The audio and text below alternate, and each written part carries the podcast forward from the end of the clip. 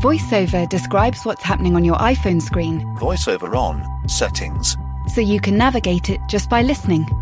books, contacts, calendar, double tap to open. Breakfast with Anna from 10 to 11. And get on with your day. Accessibility. There's more to iPhone. There's never been a faster or easier way to start your weight loss journey than with PlushCare. PlushCare accepts most insurance plans and gives you online access to board-certified physicians who can prescribe FDA-approved weight loss medications like Wegovy and Zepbound for those who qualify. Take charge of your health and speak with a board-certified physician about a weight loss plan that's right for you. Get started today at plushcare.com slash weight loss. That's plushcare.com slash weight loss. plushcare.com slash weight loss.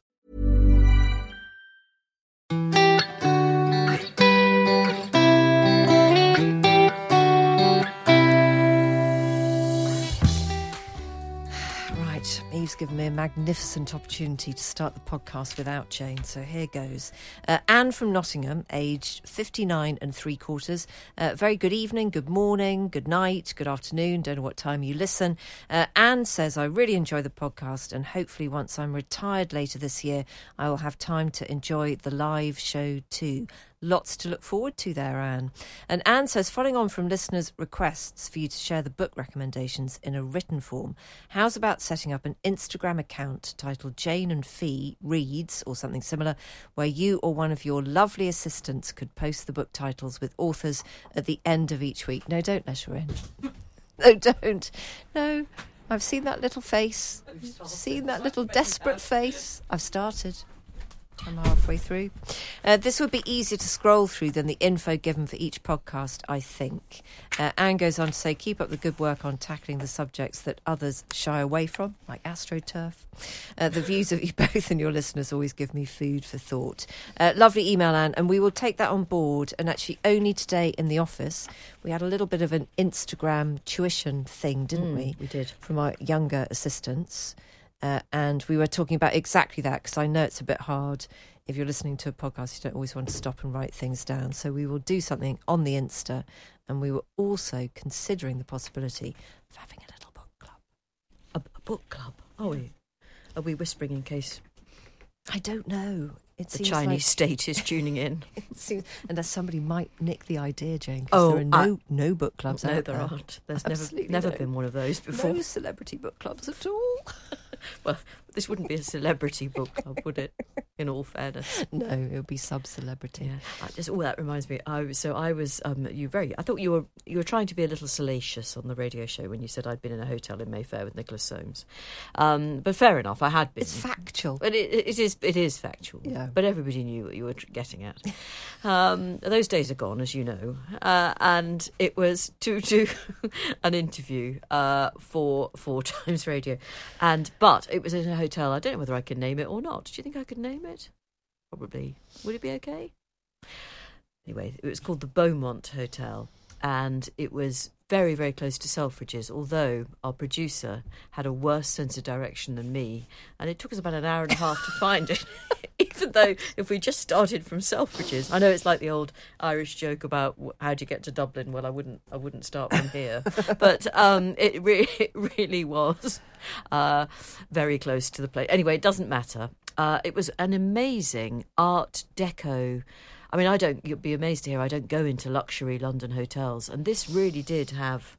I thought it was a very a very classy establishment. Yeah, I've been there and I'd entirely agree. Mm. They've got one of the most beautiful bars, like one of Yes. those proper dark kind of anything could happen anything here. could happen, and anything has happened here Yeah. already. Yeah, but you'll never find out about it because we're very discreet. Yes, I'm sure you are. Uh, well, no, I'm not. But um, oh, sorry, am I meant to be discreet? sorry, I missed that one completely. I'm not discreet at all. I'll tell you anything. Just ask. uh, but only back to the book club for a second. Yes. How would you feel if we did a kind of um, a give and take book club where we read readers' suggestions, not just us saying this is what you should read? Yes, we could give that a go. Yeah. Although I have to say that's the reason I'm not in a book club. Oh, okay. This is where it all falls apart. Why aren't you in a book club? Because I, I was going to say, I suppose I don't like being told what to read, but often we are. We are given a load of books every week and told go home and read them. So that doesn't stand up, does it? no, No. Okay, I'll forget that then. no. So um, I think it would be interesting, and we're also we're making plans to because we've sort of fallen out of love with Twitter. I think it's fair to say. Is that fair to say, or are you going to go back on it? Do you know? I might go back on it, but but not really uh, properly invested in it. Mm. So I might just have it to scroll through and look. But I'm much more interested in Instagram. And let's face it, most of the stuff that I've tweeted over the last year has just been pictures of my pets. Yeah, So I'd be better on the Insta anyway. you would be. And I don't want to join in a political debate because it's just it just goes so wrong, and Mm. so many people feel like that. It's such a shame because it's not the uh, you know what did what did Elon Musk claim it would go back to being the town square for the world? Mm. Well, it's not. It's someone having a wee at two o'clock in the morning in the town square most of the time. Yes, I just want to go a single day in my life without hearing that man's name. So- Impossible. Perhaps tomorrow will be that day. uh, you're right; it is difficult. Um, hello to Lisa. Um, she is another of our listeners in the states, and I just I love this email really because it begins. Uh, I usually listen when I take my donkeys for their afternoon walk. Oh, not another one of those. It's just, it's brilliant. She goes on to say, US politics are a mystery to most people. I have liberal values. I live in Vermont, close geographically and philosophically to Canada, and the US is generally a pretty horrifying place to live. I tried and failed to move to Canada, she says. So that suggests that something went pear shaped there, Lisa, and I, I'd like to know what, what it was when you tried and failed to move to Canada. Hmm. Have you ever thought about living abroad? No. Okay. This is an email from Livia. Just Well, have you? yeah, I tried it. Oh, of course you did. Yeah, yes, I you went, to the States. I didn't went you? to Yeah. New York, Yeah. and I just couldn't. I couldn't find my mojo. Uh, this one comes from Olivia, who says, "Hello again. Uh, yes, please. We'd love more radio jargon terminology. It's fascinating." Uh, Olivia says, "What's the name of the infomercial type thing that you do?" Advertising, but in your own voices, and as though you were really chatting about it. It catches me out every time. Well, that is called a host read. That's a host read, yes. Uh, can you explain these other radio terms, please? Here we go. Donuts. oh, donuts are where the presenter speaks, then often to a correspondent, and then there's a bit of audio, and then we go back to the presenter. Excellent. A bounce round.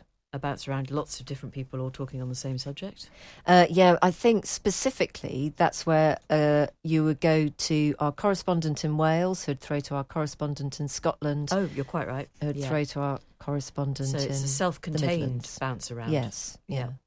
Uh, beds. Beds, um, music that are usually usually used uh, up as we go up to the hour, Up to the hour, as we yeah. say. Yeah. Uh, jingles. Well, that's easy. Just it's branding on the station, isn't it? yeah. Yep. Hard quarterways. Hard quarterways, um, a, a firm commitment to go to an ad break or to read the news headlines at approximately 15 minutes past the hour. Have we ever managed it? And then again at half the hour. And then, no, It'll be a while yet. no. And pests. Don't know what a pest is. They're pests. Men we've worked with who are Oh. pests. Gosh, she had me there. Um, I, I like this one from Terry. I'm Terry, and I would like to make inquiries for five single room accommodations for 15 days. Give me your best price for these dates within the month of August. Um, Terry wants to check in on August the 15th, and he wants to check out on August the 30th. It's Can you quite a- help him? It's quite a long stay.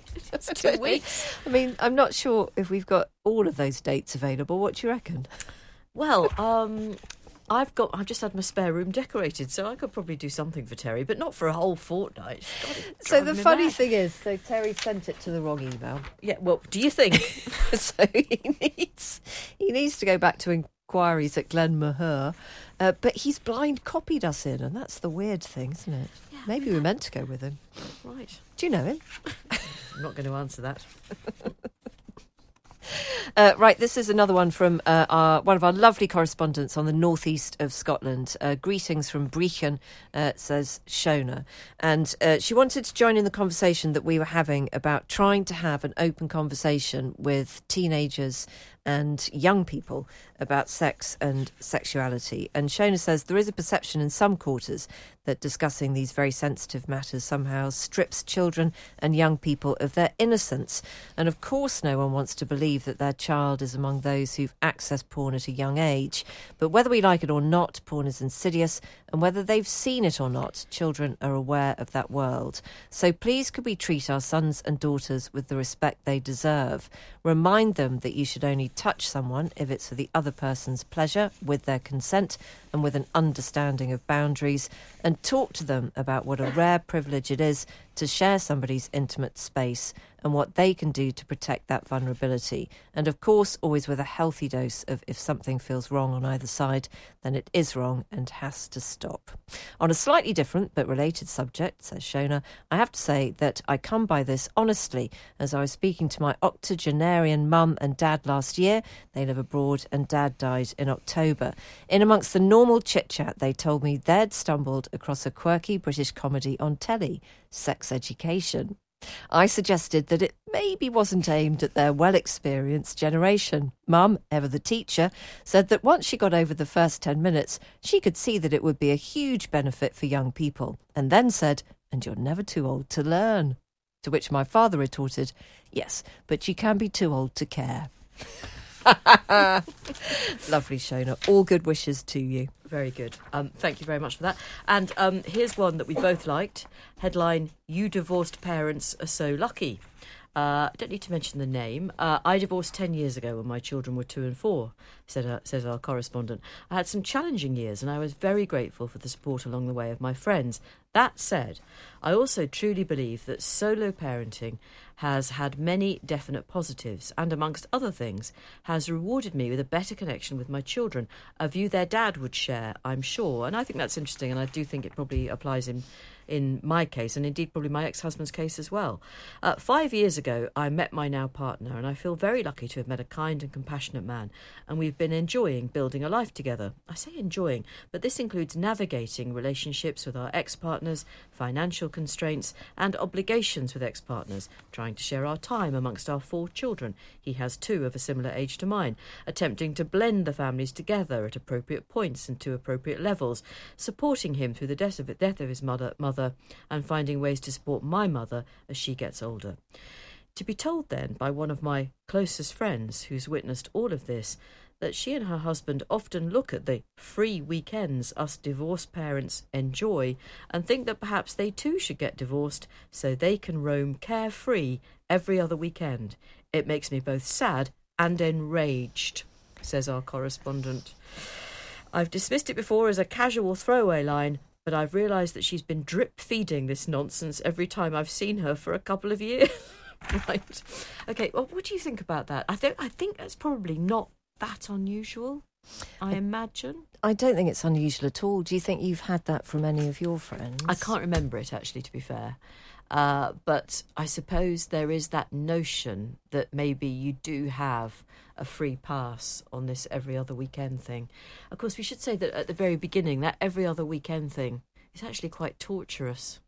And I find it very, very strange time. Yeah, even now, nearly eight years yeah. on, I feel giddy and sad at the yeah. same time, and it's not it. hugely enjoyable time. Mm. Actually, uh, for me, it turns into get lots of things done time, mm. which uh, I can see if you don't have lots of free time and you're constantly with somebody, maybe envy that. But there's nothing, you know, there's just not, there's nothing to be envied in anybody else's life, really. Uh, you know, if if there is, then make the changes and go and live that life. Mm. I don't mm. think it's fair to. It is. You, of course, you're right. You shouldn't envy anybody else's life, but who could honestly say they don't? Well, I don't think that I would be. Okay, serious point.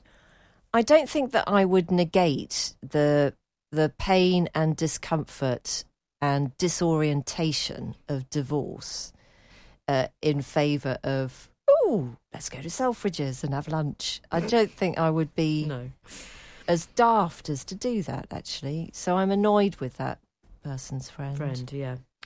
Okay, well, thanks to the person who knows who she is for emailing, and perhaps other people will have a view on it. Yes, yep. And also, if I, I can see that if you're in a difficult relationship, that there is something to be envied about people who have been released from difficult relationships. or if you just want to get shot of your kids for a weekend. Yeah, I understand that. But I think to kind of say you're having a better time is a bit weird. Yeah, isn't it is. It is a bit weird.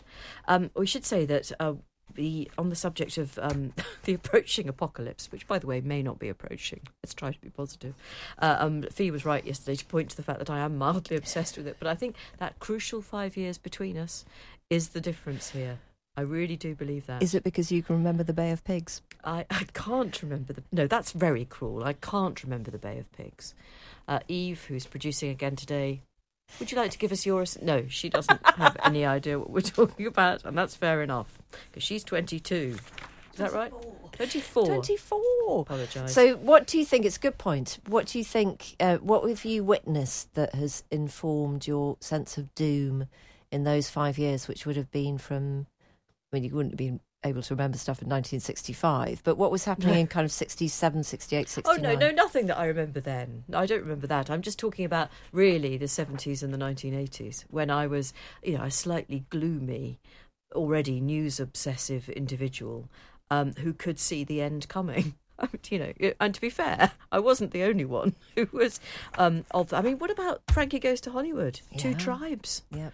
Yeah, all of that stuff. There were lots of songs written about what looked like it was going to be our fate Yeah. turned out not to be, at least not so far. But anyway, next week we have finally got hold of Julie McDowell, host of the podcast Atomic Hobo and the author of a book I've just finished called Attack Warning Red.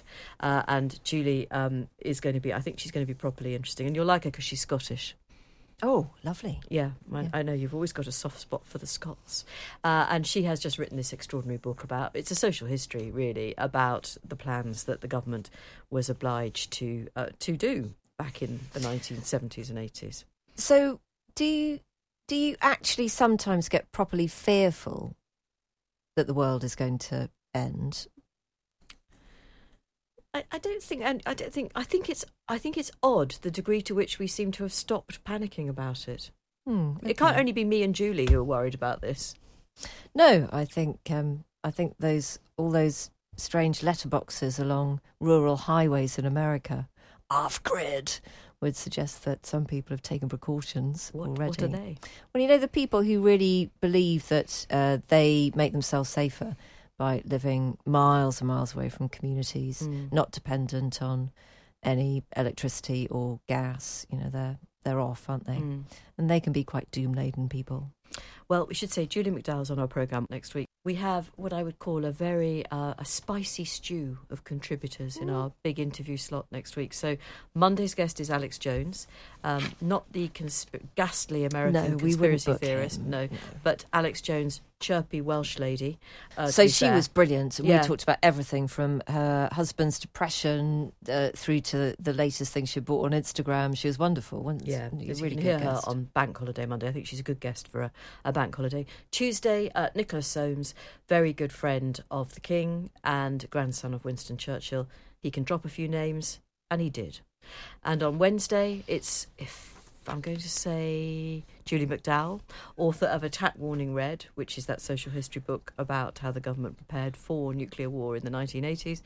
And then on Thursday, it is Philippa Gregory, uh, historian, writer, and someone who I think will properly prepare us for the big, big events of the weekend.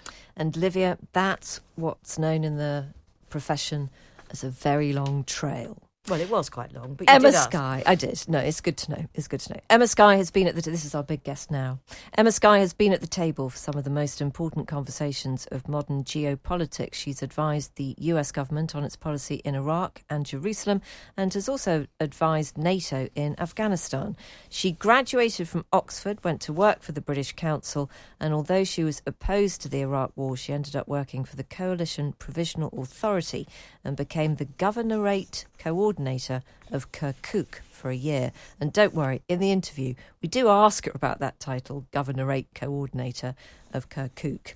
Uh, we began by discussing a recent piece that she had written about being back in Tel Aviv and joining marches against Benjamin Netanyahu's reform. And we asked her, first of all, if she thought we were witnessing real change in that country. Well, thank you. And I was in back in Israel last month, and it was extraordinary to participate in these demonstrations because the last time I'd been on a demonstration in Tel Aviv was when Yitzhak Rabin had been assassinated. So it was bringing back lots of those memories. The demonstrations this time seem to be different. This time there really is concern about the nature of the government, the Israeli government. And I think what Israel is witnessing is a real change in demographics. The majority used to be secular Jews, and the there is no longer a particular group that is an absolute majority. And so you see the rise of national religious Jews, ultra Orthodox, as well as the Arab population. And Netanyahu's government is a very right wing government that includes elements in it which really want to annex the West Bank and take full control of you know the the land from the sea right across to the Jordan River. So it does seem an existential um, an existential situation for Israel. What type of state will it be? Can it maintain a Jewish majority? Or if it annexes the West Bank with its Palestinian population, the Jews will become a minority in the land, ruling over an Arab majority population. What do you think will happen? I mean, if we were to spool forward in time and let's just say randomly, uh, you know, the three of us gathered again in a year's time, what do you think Israel would look like then? I was really interested in your piece, actually, Emma, because you you noted uh, that there were so many more middle class protesters out on the streets, feeling a real offence at the direction that Netanyahu had taken some of the reforms. Yes, there's a sense of offence over you know, weakening the power of the judiciary. The judiciary has been seen as quite an activist um, judiciary inside Israel. And in the country, you have more and more right wing governments being elected into power and not being able to implement their policies. The judiciary is seen as blocking that. So I think there is going to be a long contest in Israel. This doesn't just sort of get fixed overnight. This is an ongoing struggle. But when, you know, this is not something, this has been brewing for a very, very long time because at the end of the day, it really does come back to the occupation of the West Bank. That is a fundamental issue. And in the protests at the moment, they're really focusing on the judicial reforms.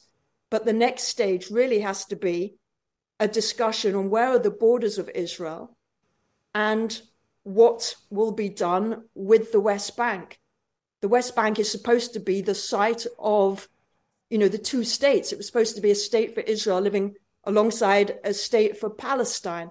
But more and more Jewish settlers have moved to live inside the West Bank, making it much harder to see how a two state solution will ever come into fruition. So you hear more and more people now talk about a one state solution. But will that one state be equal rights for all citizens? Or will it be, you know, Palestinians in the West Bank not having equal rights? Mm. So this really is a contest for the future of Israel as a democratic state and as a Jewish state. What led you to become so interested in the region? I went to work in Israel when I took a, a gap year after I left school. So I spent my first experience there was on a kibbutz. And then when I went, I studied at Oxford and I was supposed to study classics, but the first intifada broke out. And I thought I really want to study the Middle East. I want to study Arabic and Hebrew and the culture and the histories and try and be somebody who helps mediate and find a solution to conflicts in the region. So I was a young idealistic person who fell in love with the Middle East and really wanted to help sort of broker peace in the Middle East. And how do you look back on that youthful optimism and confidence? It was a different era. You know, when I was a student, it was the end of the Cold War. The Berlin Wall came down, apartheid ended in South Africa, Mandela was released from jail. It was this era when people felt that all the problems of the world were going to be resolved. And the Middle East peace process started up. So I moved out there to live in Jerusalem, working with Israelis and Palestinians, helping, you know, broker people to people interactions, also helping to build up the institutions of the Palestinian Authority. Because back then we thought it would be a matter of five or 10 years before a Palestinian state would come into existence. So I think the 1990s was a unique period. It's a period when democracies were on the rise when problems were being resolved. We saw the end of the troubles in Northern Ireland. It was a very hopeful time. And there were new sort of United Nations norms of responsibility to protect, setting up of the International Criminal Court. It was a very positive era. Mm. Uh, it's good to remember that, isn't it? That that sense of progress felt really intoxicating because I think, especially to a younger generation, it's hard to imagine, you know, where that kind of confidence uh, of exporting our own sense of values might have come from. Uh, can you tell us a little bit about the British Council, Emma? Because you went to work for the British Council after graduating, and Jane and I were just wondering exactly how far its remit goes, what it genuinely achieves, and what you would have done within it. So the British Council back in the 1990s was a much bigger organization than it is today. And it was all about, you know, creating valued partners for the United Kingdom. It was building trust, it was spreading goodwill. And all over the world, for many people, their first interaction with the UK came through the British Council. They might have studied English at the British Council, they might have gone on a scholarship to the UK that the British Council had organized. They might have been on a project that was funded by the World Bank or the European Union or the British government that was actually implemented by the British Council. So it was kind of the cultural wing, but the the people to people wing, if you like, of the British government. And it has been it's really been cut down. So its number of offices have decreased, the number of people working it for it have decreased and it does is much more focused now on arts and english language so it has a smaller remit than it had at the time when i was working for it hmm. and is that a good thing i don't think it's a good thing but i think you know the world has changed the internet means that interactions come more easily i suppose over the internet but i think the british council was that you know, it brought the best of Britain to other countries. It allowed plays and sports and all these other sort of connections to be forged. And friendships came from that. Lots of new creative ideas came out of that. So it was a very, it was the soft and cuddly arm of Britain, arm's length from the British government, and really fostering relations and trust all around the world. Mm. Yeah, some people would say that the soft and cuddly arm of the British, and particularly the British reputation abroad, has been well and truly curtailed at the moment. As I mentioned in our introduction, Emma, you ended up working for the Coalition Provisional Authority in Iraq, even though you were opposed to the invasion, and you became this. Um, Governorate Coordinator of Kirkuk. I mean, I think you probably need to explain the title to us and exactly what the job was and how you ended up doing that. So I was very much against the Iraq War, like most people in the UK. And I really wanted to go and do something. It's, you know, do you spend your time as an armchair critic saying this is terrible, or do you try and go out and do something on the ground? So I didn't want the only international, the only foreigner that Iraqis met to be a soldier with a gun. I wanted them to see, you know, there were lots of people who really cared for them and wanted to help them rebuild their country. So when, after the invasion, the British government sent out an email asking for volunteers to go out to Iraq to administer the country for three months, they said, before we hand it back to the Iraqis. So after all my experience in Israel and Palestine, I thought I got some useful skills. I'll go out and I'll try apologizing to everyone and helping them rebuild their country. But I didn't know what my job was going to be. There was no, I didn't apply for a specific job. They just asked for volunteers. So the only message I really got from the Foreign Office was find your way to RAF Brize Norton, get on a British military plane, get to Basra, where you'll be met by someone holding a sign with your name on it and taken to the nearest hotel, and everything will be clear. Okay. Uh, and let's just spool back in that sentence tiny bit, Emma. You wanted to go and apologise to people. Was the British government aware that they were putting somebody on a plane who was going to get off at the other end and say, I'm sorry about all this? I don't think that's something that people worried about. They were just looking for people with, you know, who would want to go and work in Iraq. There weren't many people who wanted to go and work in Iraq. And I was actually someone who had some relevant skills. So it wasn't like there was any in depth interview vetting process. They just asked for volunteers and. You know, they got volunteers. It sounds a bit ad hoc. uh, tell us about being governorate coordinator. I mean, what, what what does that term mean? Is that right up at the top of the pile? So I wandered around the country, you know, trying to find out what do they want me to do. And in Baghdad, they said they got enough people, try the north.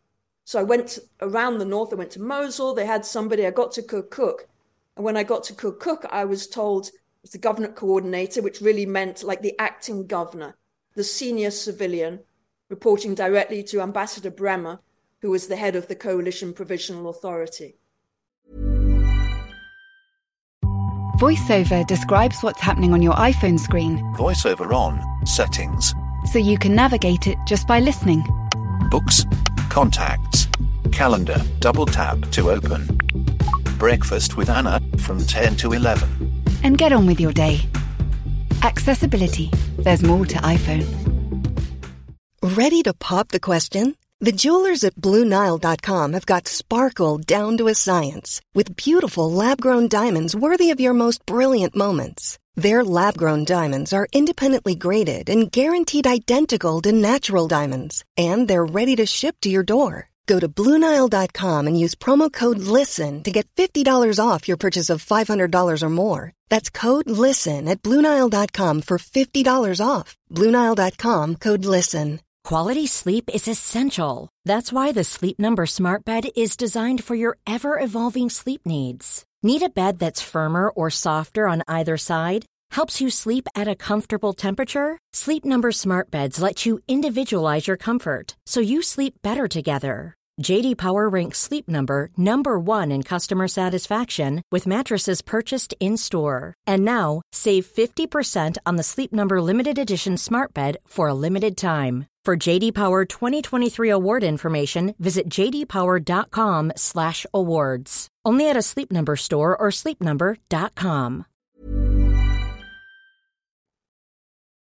It's Jane Garvey and Fi Glover here, and we're talking to Emma Sky, conflict, reconciliation, and stability expert, and author of several books. Uh, the latest one called In a Time of Monsters Travel Through a Middle East Revolution. Uh, Emma, take us back to that time when you were only, what, in your mid 30s, and you're out there in Iraq, and uh, you are mixing in very high circles. Uh, at one point, I think you were giving reconciliation advice to General Petraeus. What's it like in the room as a young woman, presumably not surrounded by other young women at all? Oh, so in these rooms, it would be US military, all men, and a general at the head of the table, General Odierno or General Petraeus. And what they try and do is get as much information as they can on which to make their decisions. So in these rooms, if you can imagine, you've got people who will be from intelligence, people who work in civil affairs, people who are working on the ground combating insurgents. All of these people are given a voice at the table. And the generals will often listen to the brief and ask questions and keep asking questions so they are as informed as they can be before making a decision. And what do you think is lost in negotiations or that kind of level of discussions if there isn't a balance of gender around the table? Is it still naive to think that the values of family and children are only brought to that table by women? You know, with negotiations, negotiations can take place at many different levels. And at one level, it's a negotiation to try and stop violence. And that often means trade offs, it means deals being done. So the sort of negotiations that we were doing would be if we release this particular person out of jail, can this person guarantee that there will then be a ceasefire in this area as a result? So there are a lot of trade offs being made in these sorts of decisions. I think often what happens is these negotiations are done between elites. You get elite pacts, and they may lead to temporary agreements, but for long term implementation, you have got to have all society brought into it.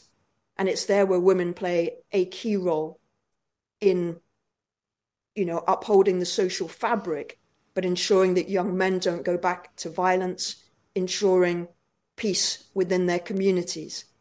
But these negotiations are always fraught with difficulty. And often, when you're in the room, you're not aware of all the things that are going on outside the room.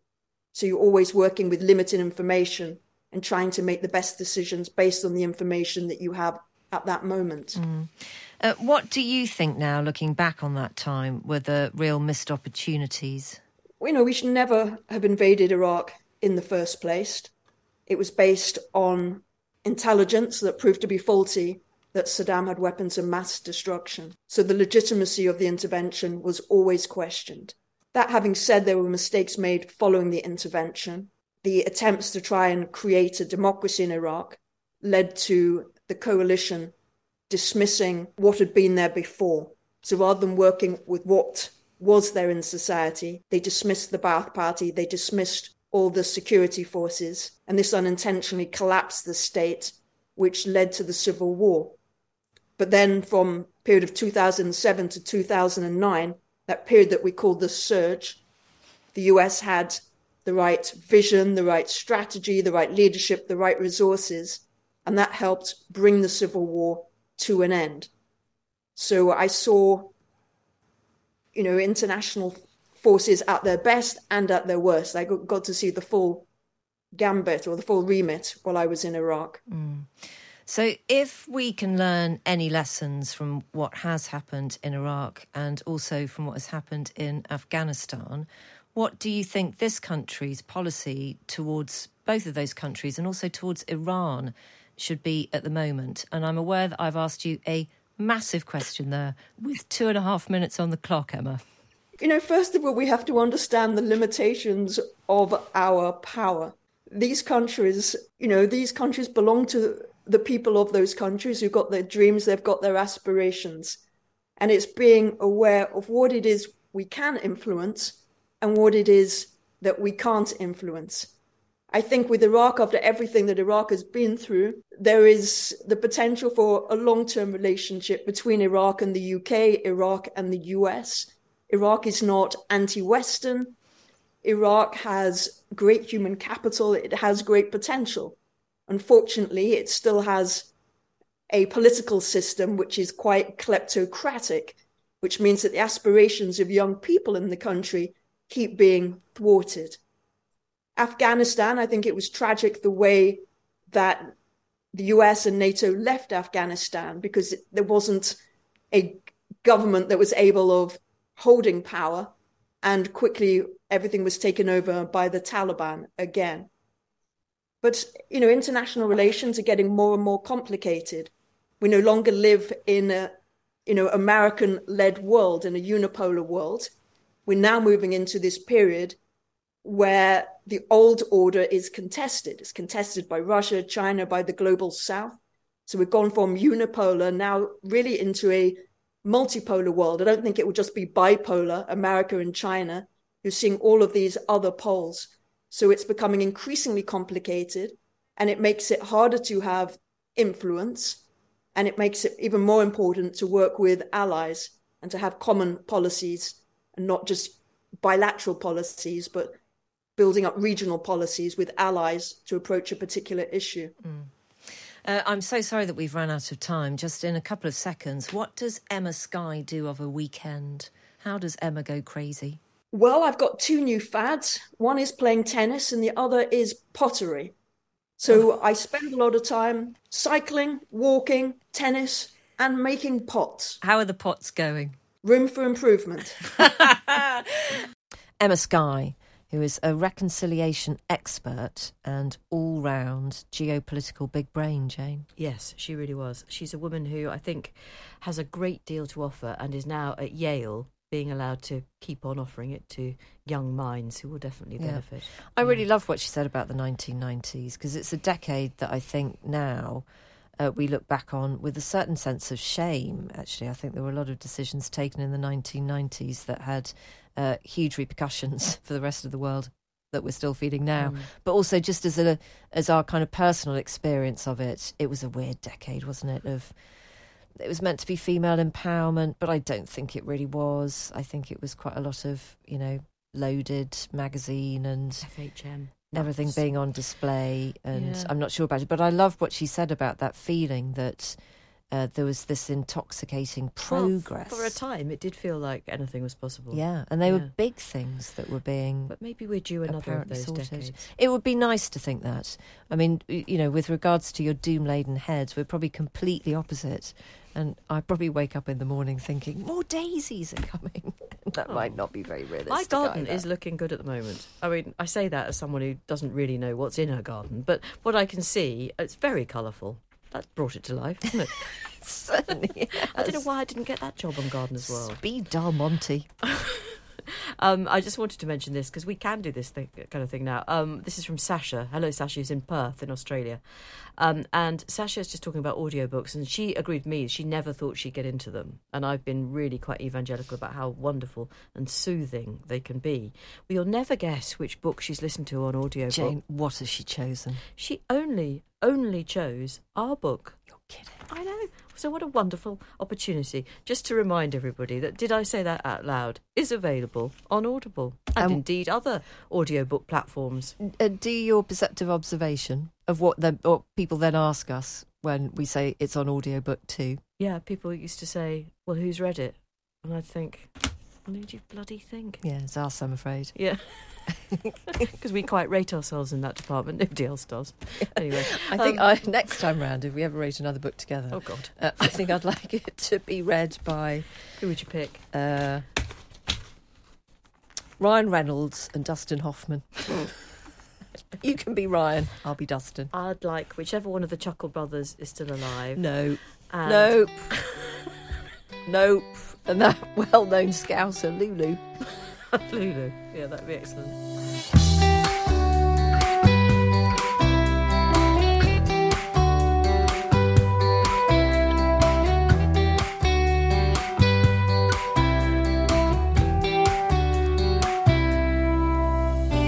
Well done for getting to the end of another episode of Off Air with Jane Garvey and Fi Glover. Our Times radio producer is Rosie Cutler, and the podcast executive producer is Henry Tribe. And don't forget, there is even more of us every afternoon on Times Radio. It's Monday to Thursday, 3 till 5. You can pop us on when you're pottering around the house or heading out in the car on the school run. or running a bank. Thank you for joining us, and we hope you can join us again on Off Air very soon. Don't be so silly. Running a bank? I know, lady. A lady listener. I know, sorry.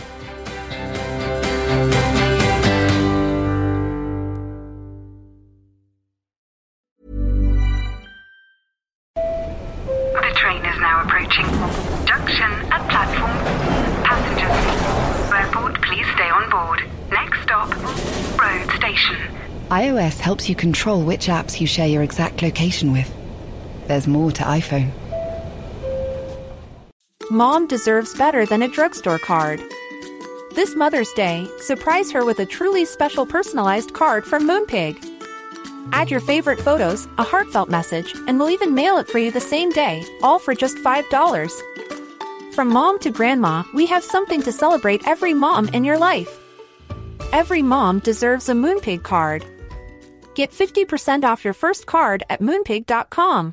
Moonpig.com.